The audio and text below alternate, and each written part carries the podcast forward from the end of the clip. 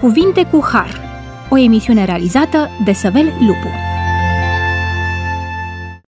Bun venit la emisiunea Cuvinte cu Har. Sunt Săvel Lupu și doresc să vă mulțumesc, stimați ascultători, pentru faptul că încă o dată ne-ați primit, ne-ați primit nu doar în casele dumneavoastră, ci și în inimile dumneavoastră. Dorim ca binecuvântarea lui Dumnezeu să se reverse din plin și peste emisiunea de astăzi și bunul Dumnezeu să ne deschidă mintea pentru a înțelege cuvântul Domnului Dumnezeului nostru. Continuăm să discutăm astăzi despre rugăciunea Tatăl nostru. Discutăm ultima parte din această rugăciune domnească. Discutăm această frază, căci a ta este împărăția și puterea și slava în veci. Amin. Așa ne-a învățat Domnul și Mântuitorul nostru Iisus Hristos să ne rugăm înaintea Tatălui. Rugăciunea Tatăl nostru este o rugăciune pe care Domnul Hristos a folosit-o pentru a învăța pe ucenicii săi cum să se roage, așa cum este descris în Matei capitolul 6, versetul 9 la 13, în Luca 11, versetul 2 în continuare. Însă, din păcate, mulți oameni înțeleg greșit rugăciunea Tatăl nostru.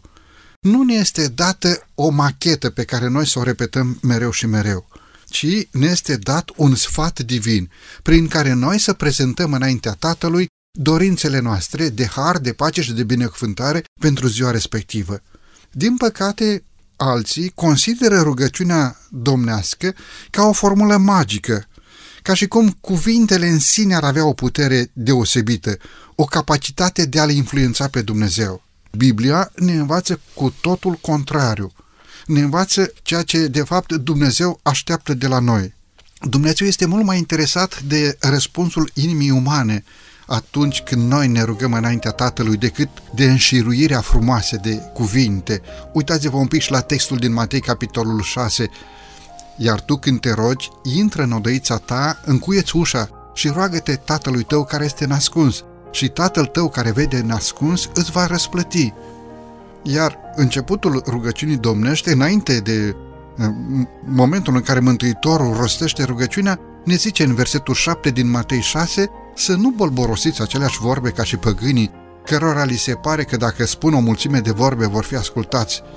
Deci, în mod practic, atunci când noi ne rugăm, suntem invitați să-i spunem lui Dumnezeu, să revărsăm inimile noastre înaintea lui Dumnezeu și nici de cum să recităm ca o poezie pentru a-L impresiona pe Tatăl nostru Ceresc sau o formulă magică prin care noi să-L determinăm pe Dumnezeu să ne asculte aceste cerințele noastre.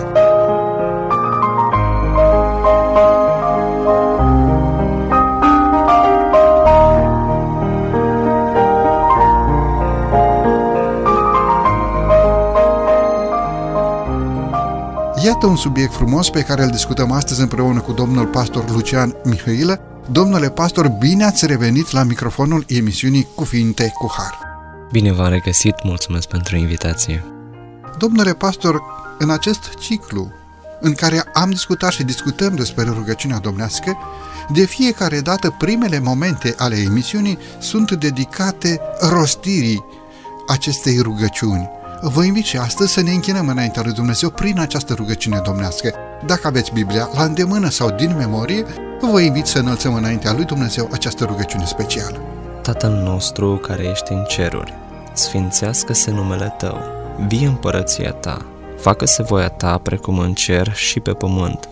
Pâinea noastră, cea de toate zilele, dă-ne nouă astăzi și ne iartă nouă greșelile noastre, precum și noi iertăm greșiților noștri și nu ne duce pe noi în ispită, ci izbăvește-ne de cel rău, căci ta este împărăția și puterea și slava. Amin.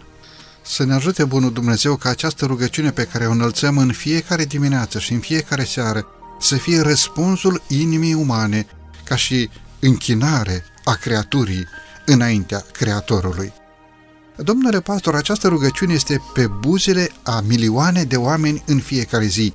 Mii și mii de oameni înalți această rugăciune, milioane de oameni se închină înaintea lui Dumnezeu prin această rugăciune și din păcate sunt foarte mulți care rostesc această rugăciune doar ca o formulă aducătoare de har sau doar din obișnuință, fără să sublinieze adevărata însemnătate a acestor cuvinte. La ce se referă Domnul Hristos în încheierea rugăciunii Tatăl nostru atunci când spune despre Dumnezeu că a ta este împărăția și puterea și slava în veci.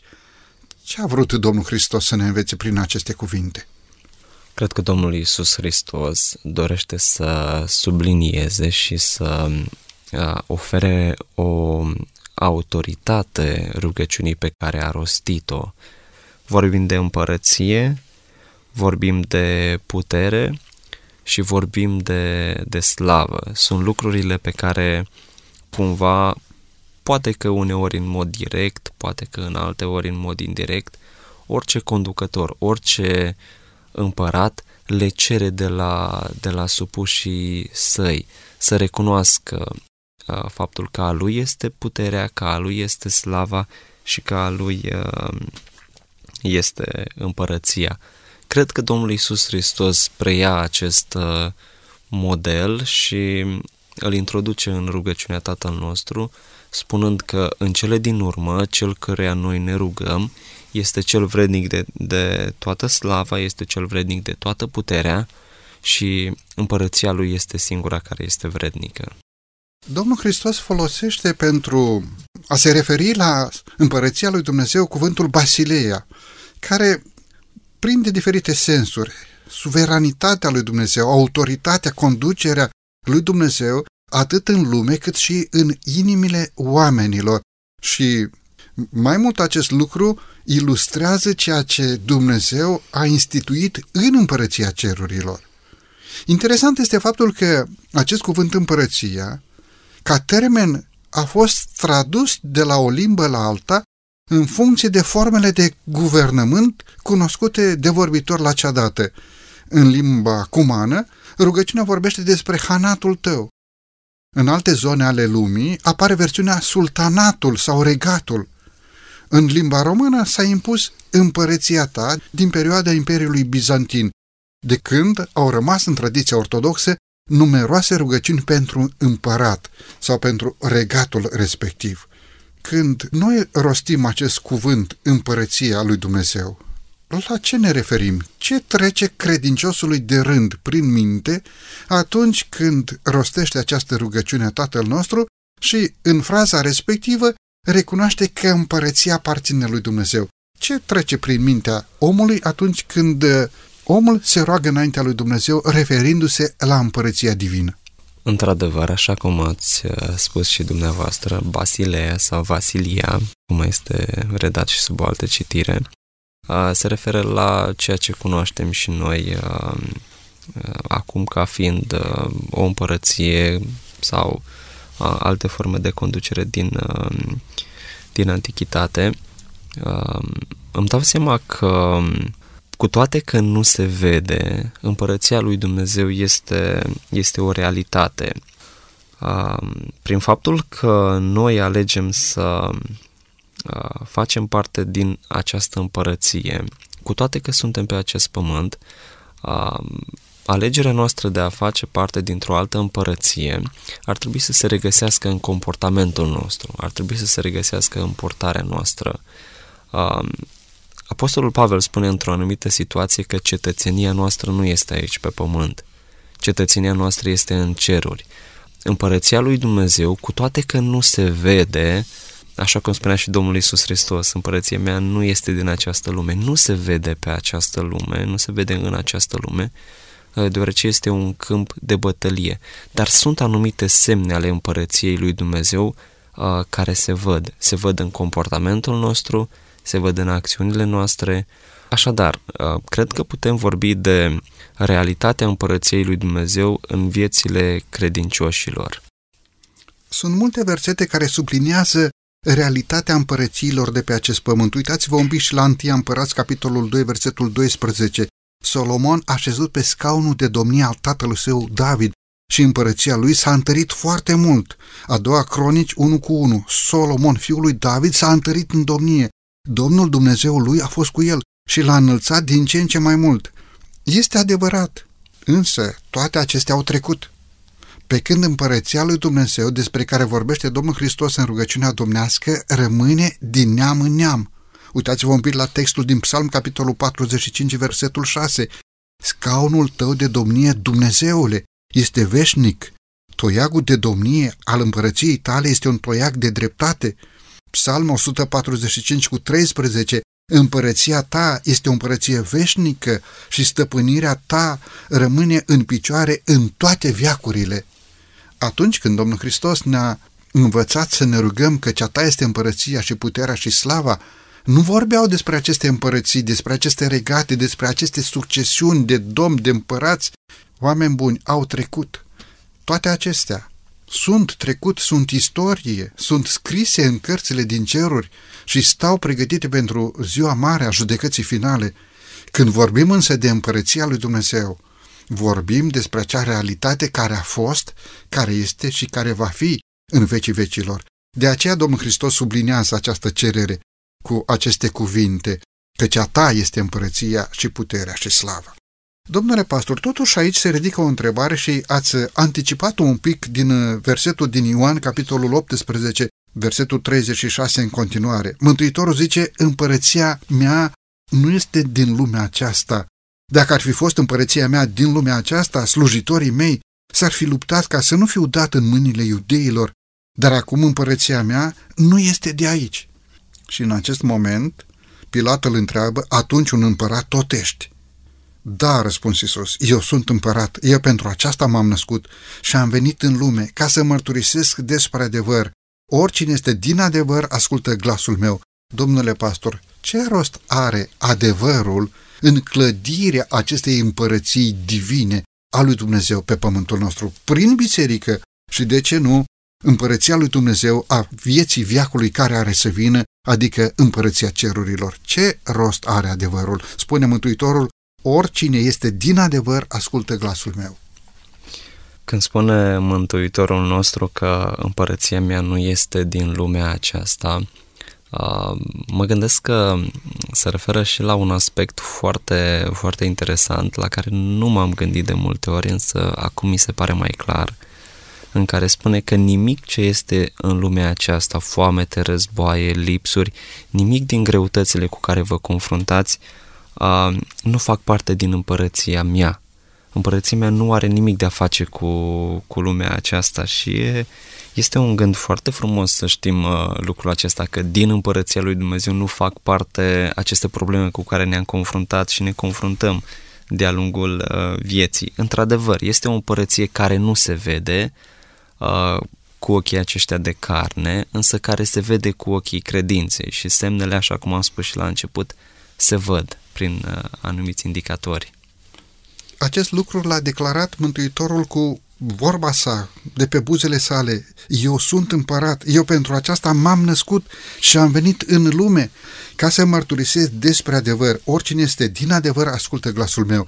Deci pricinile de boală, suferință, întuneric, descurajare, chin, durere, război, nu aparțin împărăției lui Dumnezeu. Și mulțumim Bunului Dumnezeu că Tatăl nostru Ceresc dorește ca împărăția să fie curată, așa după cum El este curat. Domnule pastor, e momentul să avem aici o scurtă pauză muzicală, după care ne vom întoarce la microfonul emisiunii Cuvinte cu Har. După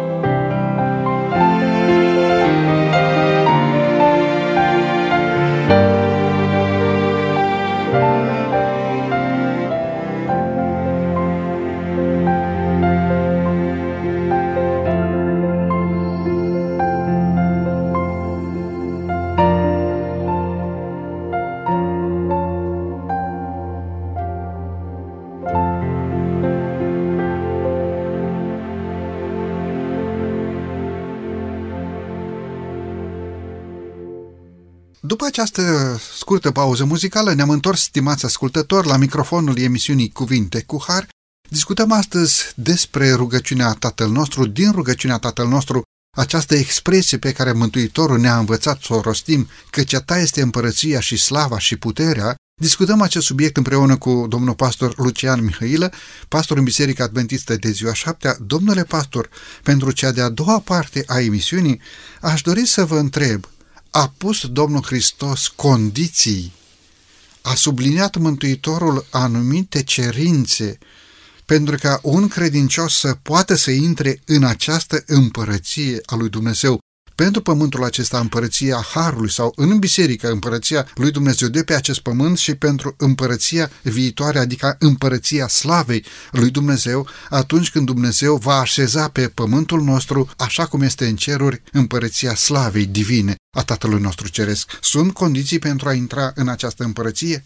Este o întrebare foarte bună și în sensul în care înțelegem noi termenul uh, condiții, ar putea să ne dea uh, câteva bătăi de cap. Uh, cred că ține mai mult de, de bun simț uh, să realizăm faptul că pentru a aparține cuiva trebuie să ne supunem anumitor cerințe care vin. Uh, condiția așa cum înțelegem noi uh, poate că ne duce cu gândul la faptul că Dumnezeu este arbitrar, că Dumnezeu nu nu lasă pe oricine.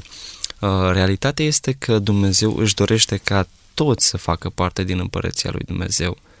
Uh, în același timp, El își prezintă modul în care este guvernată împărăția sa și oferă posibilitatea oamenilor să accepte sau nu să facă parte.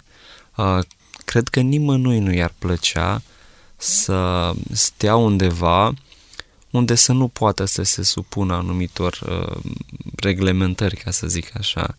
Și îmi dau seama cât de incomod s-ar simți poate unii oameni să se supună guvernării lui Dumnezeu și atunci uh, Domnul Iisus Hristos spune doar cei care vor.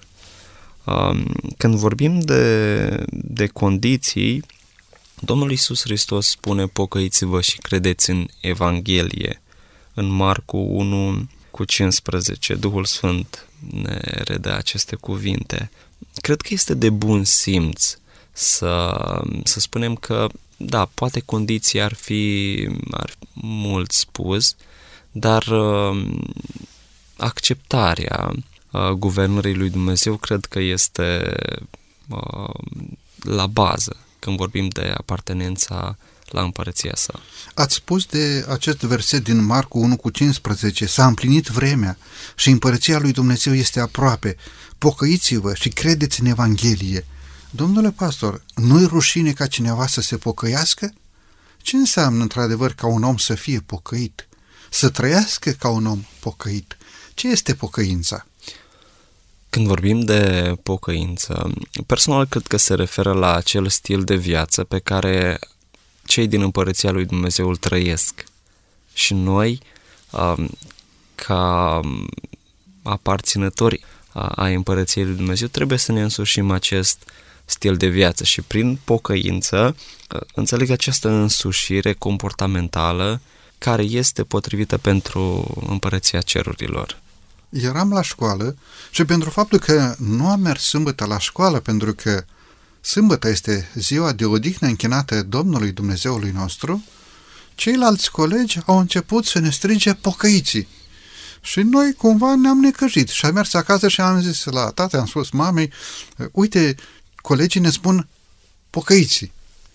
La care tata ne-a răspuns, este o mare cinste, într-adevăr, să trăiești ca un om pocăit înaintea lui Dumnezeu, iar oamenii să vadă acest lucru. Chiar dacă în uh, societate a fost indusă de unii conducători religioși faptul că a fi pocăit este o rușine. Ori pocăința este o adâncă părere de rău de păcatele săvârșite și o continuă ferire de a le mai face. Adică dorești și mărturisești despre faptul că vrei să aparții împărăției lui Dumnezeu. Vrei să aștepți viața viacului care are să vină.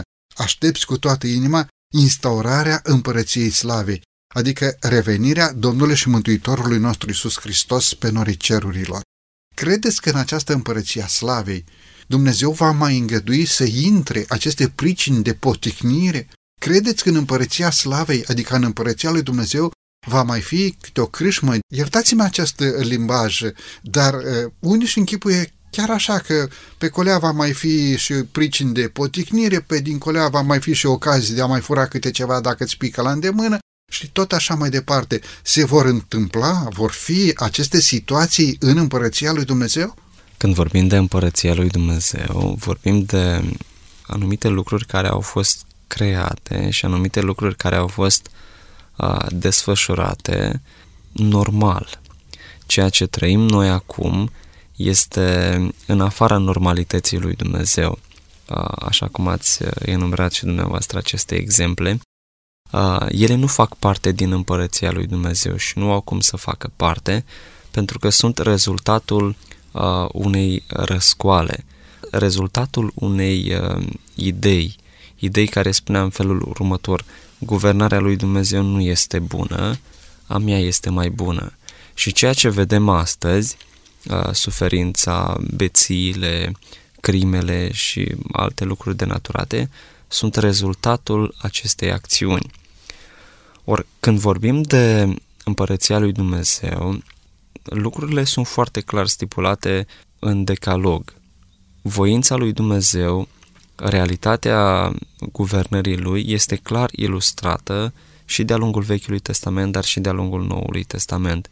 Dumnezeu ne spune clar Um, cum trebuie să ne purtăm în împărăția sa, care sunt lucrurile uh, vrednice uh, și de dorit pentru a fi luate în considerare și pentru a fi trăite în împărăția lui.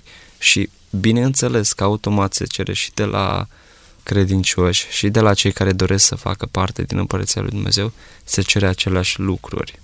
Raportul Sfintelor Scripturi ne spune foarte clar că diavolul a pornit război în cer și Mihail cu îngerii lui s-a luptat cu diavolul, cu satana și cu îngerii lui, dar locul lor nu li s-a mai găsit în cer. Și subliniază acest adevăr. Biblia, prin revelații divine, ne spune că locul pentru aceste pricini de decădere, pentru aceste pricini murdare, pentru aceste fapte urâte, pentru această imoralitate a oamenilor, pentru tot ceea ce ține de suferință, durere păcat și moarte, a fost izgonit odată pentru totdeauna din împărăția lui Dumnezeu și Dumnezeu nu va duce cu bună știință pe cineva care iubește aceste faptele întunericului să-l conducă, să-l ducă din nou în împărăția cerească. Din contră, ne zice Biblia, cerul și pământul vor trece, dar cuvintele mele, spune Domnul Hristos, nu vor trece. Deci, fiindcă știm aceste lucruri, ce fel de oameni ar trebui să fim noi, să fiți voi, printr-o purtare sfântă și evlavioasă? Domnule pastor, totuși, sunt foarte mulți oameni care nu doresc să audă despre revenirea Domnului Hristos, despre instaurarea împărăției lui Dumnezeu. Iar Mântuitorul ne-a dat niște semne în legătură cu apropierea revenirii sale, cu momentul instaurării acestei împărății divine. De ce sunt atât de mulți oameni care nu-și doresc să audă despre împărăția lui Dumnezeu și nici nu vor să ia aminte la aceste semne ale revenirii Mântuitorului? Um, aici aș face puțin aluzie la evenimentul binecunoscut de către lumea creștină și anume potopul. Același lucru l-a făcut și Noe pentru o perioadă îndelungată. El i-a avertizat pe oameni și le-a spus că urmează să vină un sfârșit al tuturor lucrurilor așa cum le văd ei și că singura scăpare este să se apropie de, de Dumnezeu. Mântuitorul ne avertizează în legătură cu revenirea sa pe norii cerurilor și cu momentul instaurării împărăției, tocmai dând aceste exemple despre ceea ce s-a întâmplat în zilele lui Noe și ceea ce s-a întâmplat cu Sodoma și cu Gomora. Atunci când oamenii nu vor să știe despre revenirea Domnului Hristos, atunci o prăpădenie neașteptată va fi peste ei. Domnule pastor, avem multe versete ale Sfintelor Scripturi în care noi suntem îndemnați să veghem în legătură cu acest moment al instaurării împărăției cerurilor. Însuși Mântuitorul ne spune în Ioan capitolul 14, Eu mă duc să vă pregătesc un loc și după ce mă voi duce și vă voi pregăti un loc, mă voi întoarce și vă voi lua cu mine, ca acolo unde sunt eu să fiți și voi. Însuși Domnul Hristos, înainte de a se înălța la ceruri în faptele apostolilor, capitolul 1, versetul 11, ne vorbește despre acel moment în care Mântuitorul s-a înălțat, iar ucenicii au rămas așa, cu ochii pironiți spre cer. Și cum stăteau cu ochii pironiți spre cer pe când se suia Mântuitorul, Iată că li s-au arătat doi bărbați îmbrăcați în alb și au zis, bărbați galileeni, de ce stați și vă uitați spre cer? Acest Iisus care se înălța la cer din mijlocul vostru va veni în același fel cum l-ați văzut mergând la cer. Domnule pastor, de ce sunt oameni atât de nestatornici sau nu se străduiesc să se pregătească pentru acest moment al revenirii împărăției lui Dumnezeu? cred că ține foarte mult de convingerea pe care o are fiecare a, și într-o oarecare măsură și de credință. Trăim într-o societate care este foarte concentrată pe, pe lucruri care se pot vedea, pe lucruri care se pot atinge, pe lucruri care se pot simți, ceea ce depășește um, această realitate, ceea ce trece în metafizic, uh, nu mai este atât de credibil, nu mai este atât de dorit. Și, prin urmare, omul modern uh, trăiește cu convingerea că doar ceea ce se vede există. Și atunci, automat, uh, devin puțin uh, sceptici cu privire la lucrurile pe care le găsim pe baginile Sfintelor Scripturi, spunând că sunt doar niște credințe oarbe, doar anumite legende.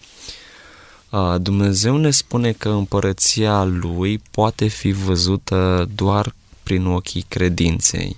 Bineînțeles că poate fi observată și prin uh, altfel de lucruri și chiar și Domnul Isus spune că El a venit să instaureze împărăția odată cu, cu venirea Lui pe această lume, încet încet a început să-și instaureze și împărăția, împărăția Evangheliei, uh, prin lucrările pe care le-a făcut.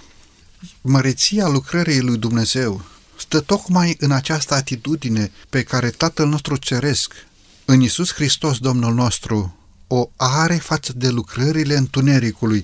Dumnezeu nu dorește să învingă pe oameni, ci Dumnezeu dorește să convingă pe acești sceptici care nici nu vor să audă de împărăția lui Dumnezeu, pentru că Dumnezeu dorește să ne convingă pe fiecare dintre noi, să ne pregătim pentru a-L întâmpina atunci când va veni pe norii cerurilor, să fim gata din punct de vedere spiritual pentru a păși în împărăția slavei lui Dumnezeu. Nu doar în împărăția Harului, în biserică, împărăția Evangheliei de pe acest pământ, ci și în împărăția slavei lui Dumnezeu. Domnule pastor, e momentul să avem din nou aici o scurtă pauză muzicală, după care ne vom întoarce la microfonul emisiunii Cuvinte cu Har.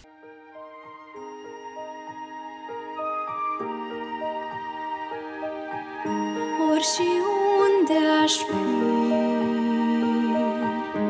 orice aș întâlni, cineva pe brațul său mă poartă zi de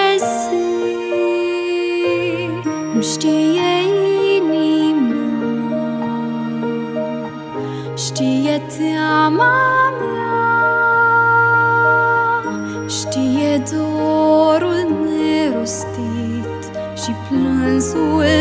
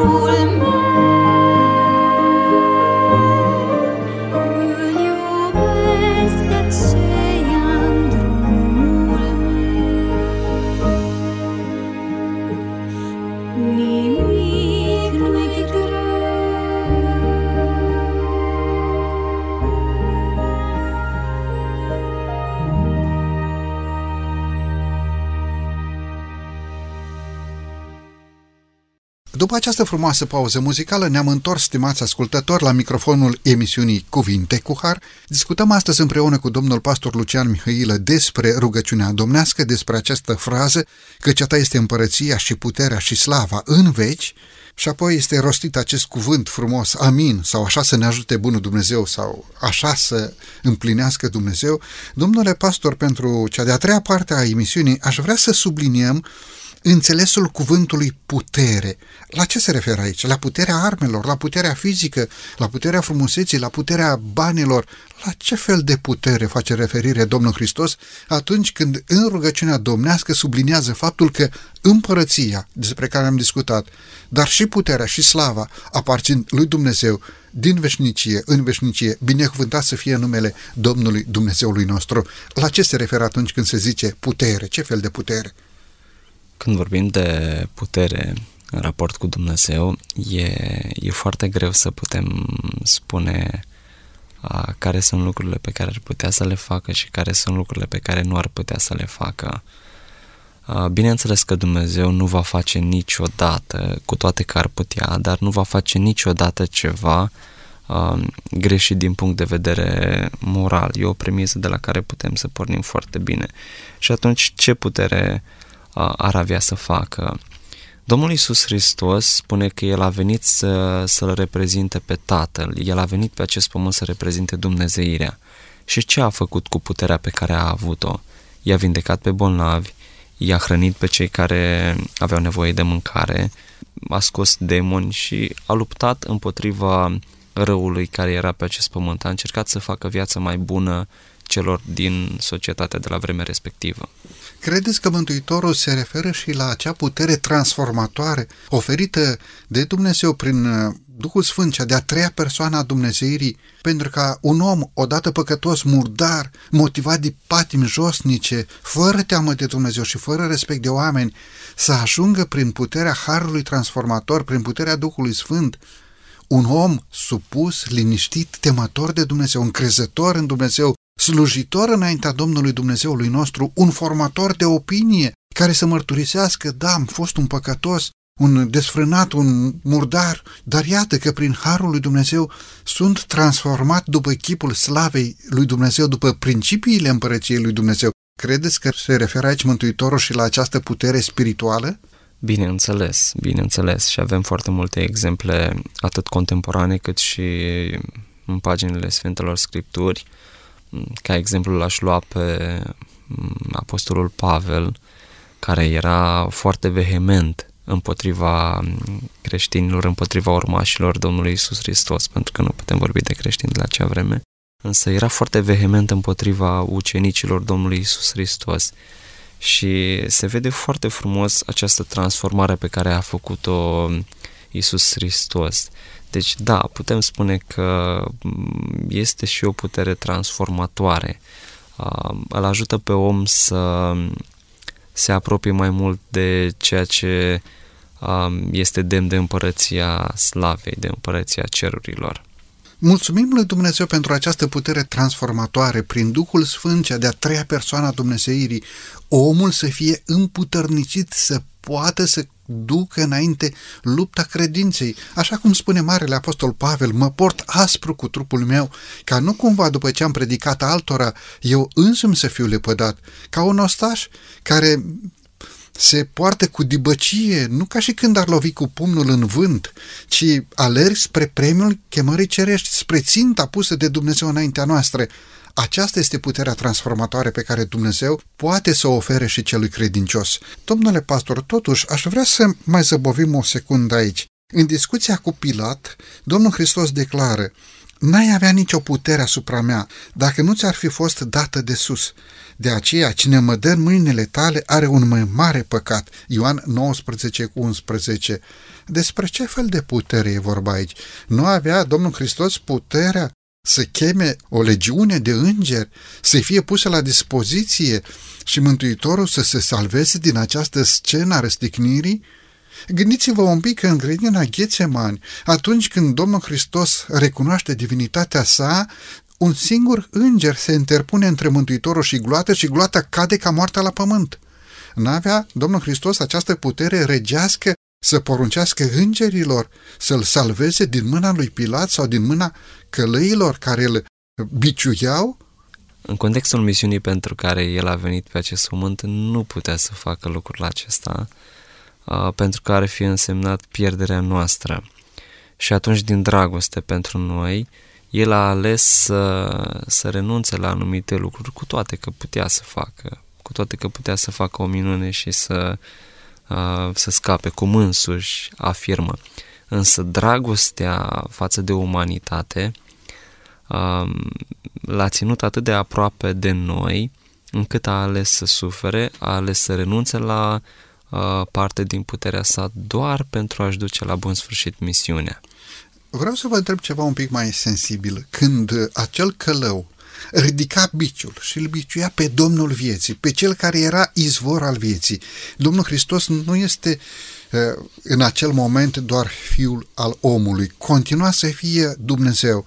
Deci când acel călău ridica biciul și biciuia pe Domnul vieții, sau când coroana de spini a fost pusă pe cap, când ostașii romani au luat coroana de, au luat coroana de spini și au pus-o pe capul Domnului Hristos și întrebau așa sfidător, prorocește cine te-a lovit. Acești oameni primeau puterea fizică de a ridica biciul de la Dumnezeu sau de la diavolul? E greu să spunem că ar putea să vină de la Dumnezeu. Cred că nimeni nu ar putea să, să spună un asemenea lucru. Într-adevăr, viața în trupurile lor era de la Dumnezeu, însă orice intervenție din partea lui Dumnezeu cred că ar fi fost catalogată de satana ca fiind arbitrară și ar fi spus în cele din urmă, am avut dreptate, tu nu oferi nimănui libertate de a face ce vrea. Dacă cineva alege să facă răul, tu imediat îi pui capăt vieții. Ori Dumnezeu n-a făcut așa ceva și l-a lăsat pe satana să-și ducă lucrarea până la capăt. Cred că acțiunile acelor oameni au fost personale, individuale, dar în același timp au fost împinși de la spate de către satana. E clar că puterea de viață aparține lui Dumnezeu, numai ca cei oameni. Și îngăduiți-mi să spun, toți cei care aleg să lucreze împotriva lui Dumnezeu și împotriva legii lui Dumnezeu, ca cei oameni primeau putere de la Dumnezeu, dar foloseau aceste binecuvântări din partea lui Dumnezeu pentru a biciui pe Domnul vieții. Toți cei care fac lucrul acesta nu fac altceva decât răstignesc din nou pe Fiul lui Dumnezeu și îl dau să fie batjocorit adică folosesc putere dătătoare de viață de la Dumnezeu pentru a lupta împotriva Domnului vieții. Folosesc putere dătătoare de viață care vine de la tronul lui Dumnezeu pentru a lupta împotriva împărăției lui Dumnezeu. De aceea asupra acestor categorii de oameni zace o aspră judecată. Față în față cu acești oameni, domnule pastor, cum putem să înțelegem declarația Domnului Hristos căci slava aparține lui Dumnezeu, căci a ta este împărăția și puterea și slava. Ce înseamnă acest lucru? Că slava aparține lui Dumnezeu pentru veșnicii. Când vorbim de, de slavă sau măreție, cum poate fi de asemenea foarte bine echivalat și acel termen grecesc doxa, ne gândim la ceea ce este frumos, la ceea ce este de sine stătător, vorbim de ceea ce este existențial, ce face parte din uh, intimitatea cuiva, în speță de către Dumnezeu. Uh, când vorbim de, de slava lui Dumnezeu, uh, vorbim de acele caracteristici pe care doar El le poate avea. Uh, și sunt foarte multe pasaje foarte multe versete din Sfânta Scriptură în care vedem frânturi din slava lui Dumnezeu. Nu reușim să vedem tot, dar vedem parte din dragostea lui, vedem parte din bunătatea lui, vedem parte din puterea lui, așa cum a vorbit și Adiniauri, vedem parte din credincioșia lui și cu siguranță mai sunt multe alte caracteristici din care noi vedem doar frânturi. Însă chiar și acele frânturi pe noi ne impresionează, inimile noastre sunt uh, uh, mișcate de aceste lucruri. Cum poate omul muritor și trecător să dea slavă lui Dumnezeu? Ar fi cumva ca atunci când cineva dintr-un vas mare oferă câte un pahar de apă unui însetat, unui trecător însetat și tot oferă apă și tot oferă apă din fazul respectiv, așa putem înțelege faptul că un om poate să dea slavă lui Dumnezeu. Cum poate creatura finită să dea slavă creatorului infinit? Pentru că slava aparține creatorului. El este infinit. Cum putem noi totuși oamenii să oferim, să dăm slavă? Un lucru foarte important pe care cred că ar trebui să-l uh, subliniem și să-l aducem în discuție este legat de, de Dumnezeu și de nevoia Lui. Și aici am putea să punem o întrebare. Are Dumnezeu nevoie de ceva de la noi? Îi lipsește ceva în așa fel încât să fie necesară o completare din partea noastră? Și automat uh, răspunsul este nu, Dumnezeu nu are nevoie de nimic de la noi, pentru că dacă ar avea nevoie de ceva, uh, n-ar mai fi, n-ar mai fi Dumnezeu. Și atunci ceea ce facem noi este doar să recunoaștem, să recunoaștem anumite lucruri, să recunoaștem că într-adevăr, da, Dumnezeu este dragoste, să recunoaștem că da, este bunătate, că este credincioșie și multe altele. Și să mărturisim când toți nu doresc să dea slavă lui Dumnezeu. Eu, dumneavoastră, noi toți, ca și copia lui Dumnezeu, să mărturisim despre Dumnezeu și despre iubirea lui Dumnezeu într-o lume a războiului, să mărturisim despre slava lui Dumnezeu. Orice limbă să mărturisească pentru slava lui Dumnezeu Tatăl că Iisus Hristos este Domnul. Așa ne spune și Ioan, capitolul 12, versetul 41, vorbind despre Isaia. Isaia a spus aceste lucruri când a văzut slava lui și a vorbit despre el. Habacuc 3 cu 4, strălucirea lui este ca lumina soarelui, din mâna lui pornesc raze și acolo este ascunsă tăria lui, adică semnul răstignirii Mântuitorului. Matei 16 cu 27, căci fiul omului are să vină în slava tatălui său cu îngerii săi și atunci va răsplăti fiecăruia după fapta lui. Și multe alte versete. Psalm 72 cu 19, binecuvântat să fie în veci slăvitului nume, tot pământul să se umple de slava lui. Domnule pastor, rugăciunea domnească se încheie cu acest frumos cuvânt, amin. Ce înseamnă această declarație? Ce înseamnă acest cuvânt amin? Însuși Mântuitorul încheie rugăciunea domnească prin amin. Și noi obișnuim să încheiem rugăciunea tot cu acest cuvânt amin. Ce înseamnă cuvântul amin? Când vorbim de, de acest termen foarte frumos, pe care poate că de multe ori îl rostim fără să ne gândim la el, de multe ori poate că îl spunem doar pentru că ne-a intrat în uh, obișnuință, E bine, acest termen uh, are o încărcătură foarte puternică, are o semnificație aparte, pentru că reiterează toate lucrurile pe care le-am spus prin cuvintele noastre, fie că vorbim de rugăciune, fie că vorbim de o binecuvântare pe care o rostim, reiterează și spune așa să fie. Reia tot ceea ce noi am spus și spunem așa să fie așa să fie. Pentru mine e ca o a doua rugăciune.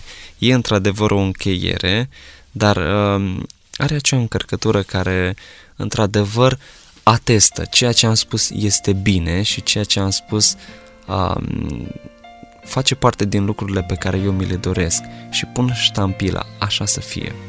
Cu o frecvență de 13 ori în Vechiul Testament și de 119 ori în Noul Testament.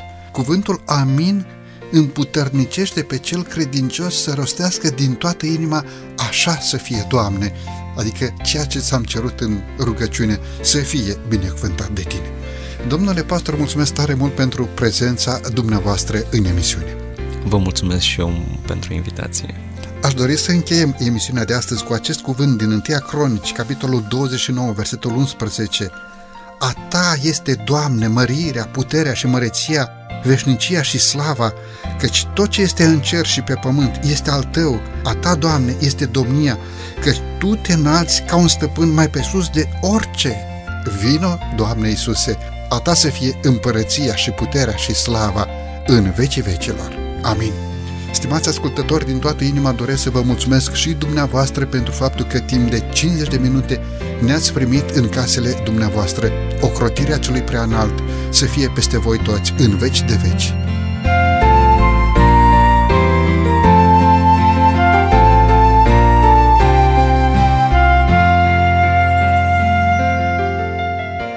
De la microfonul emisiunii Cuvinte cu Har, Săvel Lupu, iar din regia tehnică Nelu Loba și Cătălin Teodorescu, vă mulțumim pentru atenția acordată. Până data viitoare, numai bine tuturor! La revedere!